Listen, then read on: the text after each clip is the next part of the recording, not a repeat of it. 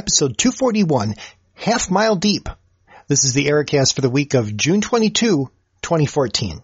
From Ericast.com. Ericast.com. Welcome to the Ericast.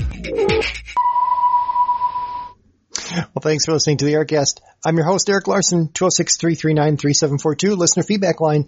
Um, thank you for sticking with me, or maybe discovering me for the first time, but I bet probably not. Boy, the chair really, you know, there's this, I need to get a less squeaky chair. Hmm. I think I'll leave that in as part of the quaint charm of the Ericast, but I'll just try not to move that much. Um, so thanks, thanks for sticking with me. Maybe discovering this for the first time, but probably not. Um, I sort of ended up parking longer than I thought, but a good episode to have parked on was that Michael Monroe interview. I thought was really cool. Um, and then summer just appeared and time got away from me. So, uh, if you're wondering, you probably are a fairly long-term listener and probably know this already, but for those of you who are new, um, for you who are new. See, I can't say those of you as the plural because you are just one individual listener. Can you tell them a little bit out of practice? But I've been doing this since 2005. We'll get back to that later.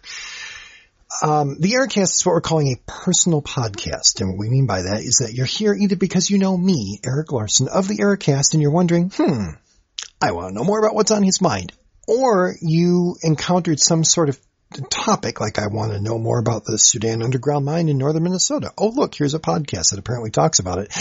And here you are. So, uh, bringing you miscellaneous dweeb thoughts for nearly a decade. Ericast.com. The, um, the, the reason I keep mentioning how long we've been doing this is because, uh, Steve Borsch, um, longtime Twin Cities, uh, podcaster and technology geek extraordinaire, um, mentioned me in passing in the context of a uh, podcaster meetup that we did many, many years ago. And he complimented me by saying that I've been podcasting virtually nonstop. Um, I, I did tell him that there have been some long pauses in there, so I, um, but I'm still here. I don't know how long. I, you know, it's like when Dad had his heart issues. Um, subject to sudden cardiac arrest. Um, he now has a pacemaker, so he's doing much better. But prior to that, he had you know, blacked out a couple times and because when your heart stops, that's what you do. And at some point, he he asked me um, after like the final episode where they said, "Ah, we know what it is now. We'll give you a pacemaker," um, where his heart had stopped for 13 seconds, and um, he said, "How long can your heart stop for?" I said, "Well, I guess until it doesn't start again, just kind of by definition. So it's that same thing of how long can you stop podcasting and, and not, not be pod, pod dead? I don't know what the term is, but I keep coming back. So it's all because of you. So be sure to call 206-339-3742. Leave some feedback. Let me know what you think. So the thing that, um, we kicked off June, and now we're already at like the end of June, but we kicked off June the same way we always kick off June, have for the past several years. Love it, love it, love it. I love traditions in general, and I love this particular tradition. We went up to Duluth. If you're not a Minnesotan, you may or may not know that Duluth is a um, a port city here, an inland port city, the like furthest inland port city wherever. It's at the tip of Lake Superior. Uh, you can listen to previous episodes because I think I've, I've, explained this all before. But yeah, Minnesota, which is like right in the heart of flyover country, it's sort of, you know, almost dead center in the continent, actually has an ocean port because thanks to the St. Lawrence Seaway being all open and stuff, there are ocean going vessels that can make it all the way into the tip of Lake Superior, which is where um, Duluth and Superior are. Just like the Twin Cities, Minneapolis and St. Paul, two cities, um, few miles apart, Duluth and Superior, same thing, except instead of the Mississippi dividing them, it's the St. Louis River, and that also divides the state. So Minnesota and Wisconsin, uh, they are much smaller cities than Minneapolis and St. Paul. No big skyscrapers. I think the Radisson Hotel in Duluth, which is like a you know 15 story, maybe 20 stories building, um, that's as big as they get there. Anyway, doesn't matter. So we went up there. Um, as we do every year now, like right at the end of the school year, uh, but before the the the big summer tourist season starts. So it's a little bit more quiet. The rates are a little cheaper, um, and it's before Grandma's Marathon, which is a um, a big marathon that's run in Duluth. And I, I always tell people you don't want to be in Duluth for Grandma's Marathon unless you're in Duluth for Grandma's Marathon. But if you're not, it just gets really busy and crazy. So went up there and every year we try to, you know, go someplace interesting, you know, North Shore a couple years ago, South Shore last year. So this year I, I had two things on the agenda. Um, we went through the Duluth city limits and found three, three and a half um, really nice waterfalls. I mean, the traditional Minnesota thing is to go up the North Shore for about 45 minutes to Gooseberry Falls, which is very pretty. It's a state park and it's a, it, there are, um, CCC buildings and things, remember, like from WPA vintage, um, Civilian Conservation Corps. That's all really cool. And the waterfalls are there and that's nice. But right in Duluth, you've got, it turns out, uh, you can Google this stuff later if you're ever making a Duluth trip, uh, Chester Creek and Tischer Creek and Lester Creek. And Lester Creek and Amity Creek come together. Um, so that's kind of like the three and a half. It's one park, but two, two rivers. And these are really nice falls. Mean, they're kind of, you know, depends on what your definition of a big waterfall is. I mean, they're not huge, but they're really pretty. Um, yeah, so so that was that was fun. Um, we did that actually over over a couple days. We first day up there and then on the way out. But the big trip. So this is my if you're visiting Duluth, here's a um, here's a little side tourist trip you might not think of. We went up to the Soudan underground mine. It's not the Sudan you're thinking of. It's a it's a different Soudan. But uh, the Minnesota uh, Minnesota has a lot of varied um, terrain, scenery, etc. Uh, if you're down in the south side, it's it's flat and it's cornfield. It's kind of like Iowa. That's that's what it is. Um, and you've got like the you know lake country kind of in the middle. But if you get up into northern Minnesota, um, it's not mountainous, but uh, it's it's what's called the Iron Range, and there's there's a lot of iron mining. There still is iron mining being done, um, but a lot of iron mining. So in the, the big iron boom in the you know the turn of the previous century, um, this uh, this mine opened in 1900. It's like the 1920s. I think it was they were really kind of going going whole hog at mining to mix my metaphors. Um, yeah, lots of lots of mining, lots of lots of stuff. So, um, so there's this mine which closed in 1964, and it's not the open pit mine where they drive the big trucks. It is the traditional, like underground, go down the mine shaft kind of mine. And it got turned into a, a park and interpretive center and, and tours and things in, in 1965. So we drove north out of Duluth to go see that. Um, in the process, crossed the Laurentian Divide, which has a, a, sign, one of those traditional national park signs. Like, oh, that's kind of cool. What's that mean? Well, it's like the Continental Divide, except it's a north-south continental divide.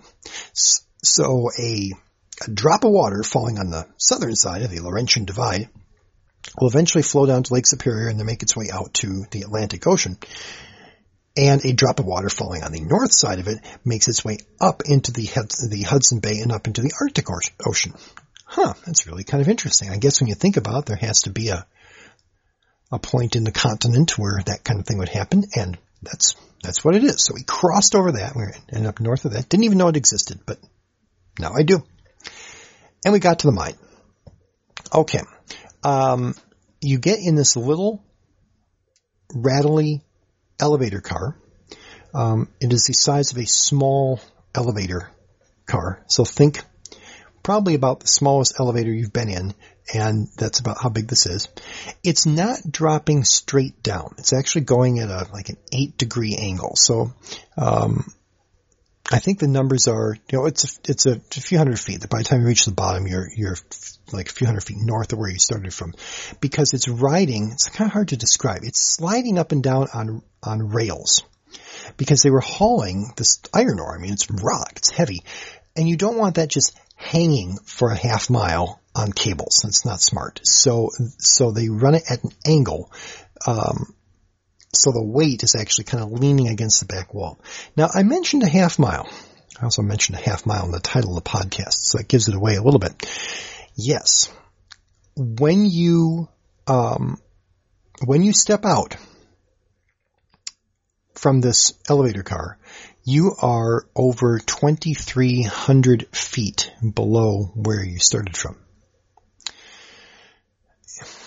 Yeah, so I had to describe to the girls in um, in downtown Minneapolis. We have the IDS Center. It's our largest skyscraper. Uh, we have three that are basically the same size, but the IDS is officially the, the tallest. Um, and it's a 55 story, 50, 55 stories, but it's 700 and some feet tall. So I explained to them, okay, imagine you'll picture the IDS. Now stack another one on top of it. Now stack another one on top of that. And that is how deep we were. I put that in the past tense as opposed to that's how far deep we're going to be because I realized that it's a little bit freaky to think about this and I didn't want to panic the girls with what we were actually doing. So it's easier to just kind of say, do to do, oh, isn't that cool? And then after you do it, say, by the way, here's what we actually did. Wow, wasn't that creepy? Yeah. So, um, down the elevator, you get to, uh, with a, with a tour guide, it's great. Um, then you go in these uh, kind of rattling, almost like roller coaster type cars and drive uh, three quarters of a mile down um, whatever the official term is for the horizontal shaft thing out to the end, and then they show you where the actual mining was done. Um, you know, here's here's the room that the miners were in with the jackhammers and all that kind of stuff. Really, really, really cool. Really cool. So I would highly recommend doing this tour. Um, as I say, it's like an hour and a half north of Duluth. So it's, I mean, it's a drive, it's a commitment, but it's not, you know, it's not crazy. You can do it. Um, really fun. The girls loved it. What we also did came back up to the surface. That's great. The, it's the original winch, like 1920s technology, um, where you can watch the wire being coiled up that hauls people up and down the uh, the shaft. Um, really neat. So you get to watch all that. And then, about half hour after the first tour ended, we went back down.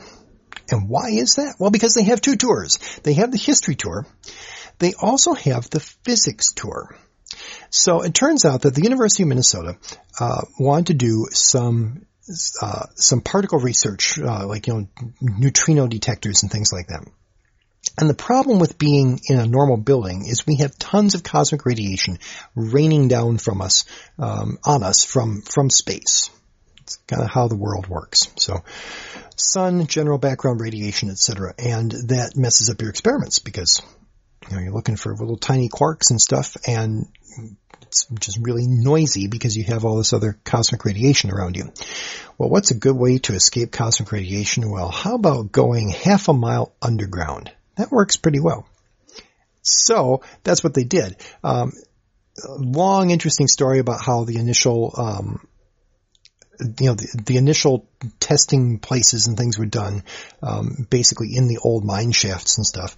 And then in more recent years, they built a customized laboratory. So you come down this this elevator shaft and you get out and in front of you is all the old mining stuff. But if you go around the corner behind it, um, which is a different kind of, of stone. I wish I knew more about geology because it's really cool about the what's the iron ore and what isn't the iron ore or whatever. So behind where the mine was, um, different stone they didn't mine. So the U of M came in and dug out a big, huge, giant room and they built a whole, like 400 and some plates of steel, um, that all had to be brought down in, in sections in that, in that same elevator, piece by piece, um, up and down, up and down, up and down. And they have it pointed toward Fermilabs in Chicago. And so what's apparently happening is Fermilabs gets their particle accelerator all fired up and shoots a neutrino our direction. And then they have this, this detector thing and it's attached to computers and they know when Fermilabs has sent the neutrino. And so they look for it and it goes ping. Um, and one out of trillions and trillions and trillions or whatever, um, actually hit the little plate and, or the series of plates. And then they have these little computerized printouts that show how they can trace the pattern through of know, here's a neutrino that came through and then sort of corkscrewed and went out this other side. Huh. Really interesting. Chloe loved that. I was kind of surprised. Um, because when you're seven, you're not really thinking about particle physics. but if you're Chloe, you are. So, um, yeah, super, super impressive. So I would highly recommend that if you had to pick, uh, you know, like the, the, overall tour, if you had to pick one or the other, do the history tour. Um, but maybe that's just because I'm more of a history geek than a particle physics geek. I don't know. Ruth liked the particle physics side. Um, but yeah, it was, it was, just a fun, relaxing time. Uh, and on what night was it? Probably the first night. I decided to walk up the the lake walk in Duluth, up the it's it's the North Shore, but it's in Duluth, so it's not like driving up the North Shore. But really, by the time you kind of turn the corner and get past Fitger's, you Minnesotans will know where that is. Um, it is just like being up in Two Harbors or someplace up, you know, on your way to Canada. It just it's there's this this nice, fresh, sweet, woodsy smell, and the lake is there, and the rocks are there, and you know, if you just if you look just right, mean, if you look the other way, it's like, well, there's the freeway and there's whatever. But if you if you kind of line yourself up, and they've got the occasional bench, you just sit down, look out over the lake. It's it's just like it's just like being dozens of miles further north, but very convenient because it's a short walk from the hotel. So the lake walk um, up past is it Leif Park? I'm not sure.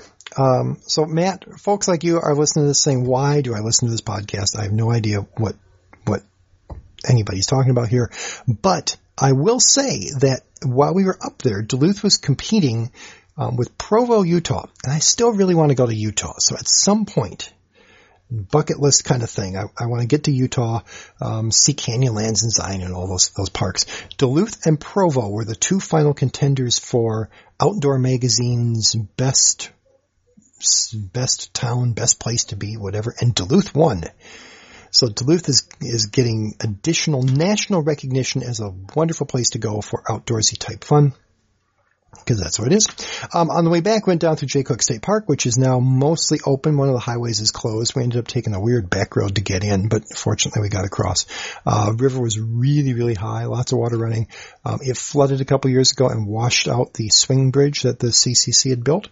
Um, but they got that all rebuilt, so that was nice. Got to to to walk the girls across that. Pretty cool.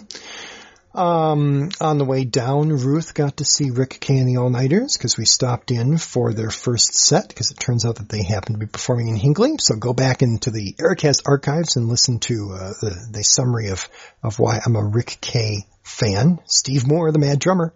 So it was good. It was a really good way to um, to kick off the summer. Um, a productive vacation, but very relaxing. Just lots of fun stuff to do. So, um, yeah, that's the update. Half a mile underground. As long as you don't think about what you're doing, it's really not. Um, it's not that freaky at all. But if you start thinking about it, it's like, wow, this is a little, little, little bit disturbing. Um, but yeah, Soudan Underground Mine. I, I, if you're in the area, take the tour. It's really cool. So that's the update. Let me know what you think. If you have any other vacation thoughts or um, or suggestions, input, um, not quite sure how you. I mean, you can call in the listener feedback line and tell me about your vacation. I'm, I'm fine with that. Be a little bit odd, but um, sure, go for it. 206 339 3742, which conveniently spells out 206 339 ERIC, E-R-I-C.